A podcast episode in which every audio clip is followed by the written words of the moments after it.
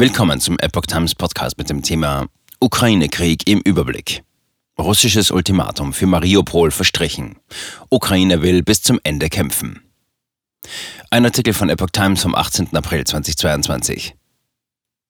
Während in Deutschland über Waffenlieferungen an die Ukraine gestritten wird, kritisiert Präsident Zelensky das Zögern. Aus Mariupol werden neue Angriffe gemeldet, die Ereignisse im Überblick. Der ukrainische Präsident Wolodymyr Zelensky mahnt ein Ende des Zögerns bei Waffenlieferungen für sein Land an.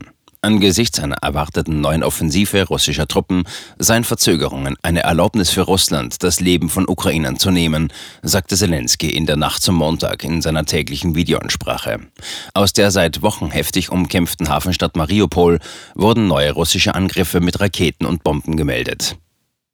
Zelensky: Schicksal der Menschen hängt von Waffenlieferungen ab. Zelensky warnte, dass das russische Militär für die nächste Zeit eine Offensive in der Industrieregion Donbass im Osten der Ukraine vorbereite. So wie die russischen Truppen Mariupol zerstören, wollen sie auch andere Städte und Gemeinden in den Gebieten Donetsk und Luhansk dem Erdboden gleichmachen. Man sei den Partnern dankbar, die helfen, aber diejenigen, die von uns benötigte Waffen und Munition haben und ihre Hilfe zurückhalten, müssen wissen, dass das Schicksal dieser Schlacht auch von ihnen abhängt. Das Schicksal von Menschen, die gerettet werden können, sagte Zelensky. Er nannte keine Länder beim Namen, jedoch hatte es zuletzt in Deutschland Streit in der Ampelkoalition über die Lieferung schwerer Waffen gegeben.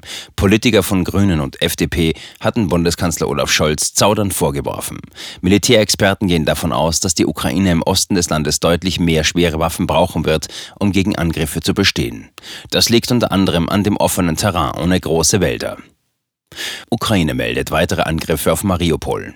Der ukrainische Generalstab berichtet am Sonntagabend von russischen Raketen- und Bombenangriffen auf das belagerte Mariupol. Dabei kämen auch Überschallbomber vom Typ Tu-22 M3 zum Einsatz. Regierungschef Denis Schmyhal sagte dem US-Sender ABC, die Stadt sei nicht gefallen.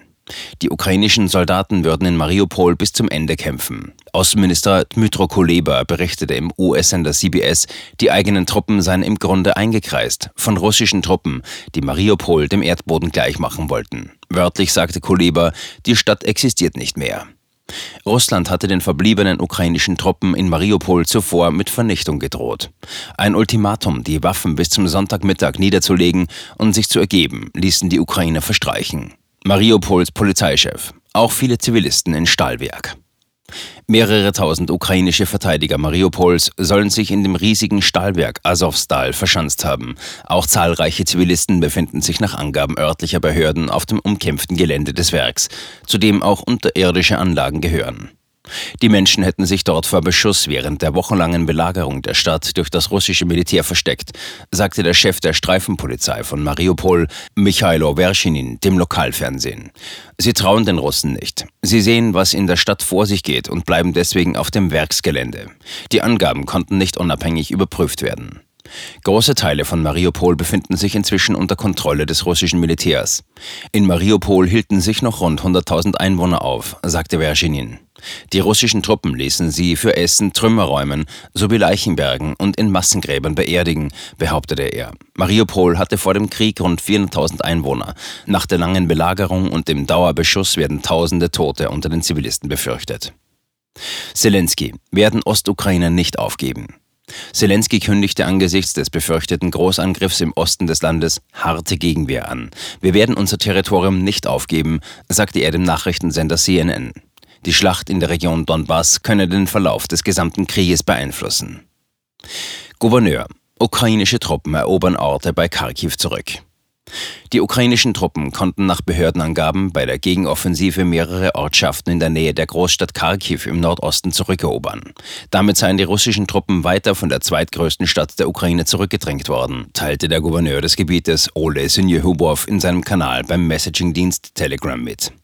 Zuvor hatten die Behörden gemeldet, dass beim Beschuss des Stadtzentrums am Sonntag mindestens 5 Menschen getötet und 13 verletzt worden seien. Das wird am Montag wichtig. Nachdem die ukrainischen Truppen in Mariupol das russische Ultimatum verstreichen ließen, könnte es zum Sturm auf das Azovstal-Gelände kommen. Zelensky sagte bereits, dass ein Tod der Verteidiger der Stadt die Verhandlungen mit Russland weiter erschweren würde. Der Internationale Währungsfonds IWF und die Weltbank beginnen ihre jährliche Führungstagung, die von dem Krieg überschattet wird. In Deutschland dürfte die Debatte über Rüstungshilfe und die Lieferung schwerer Waffen an die Ukraine weitergehen.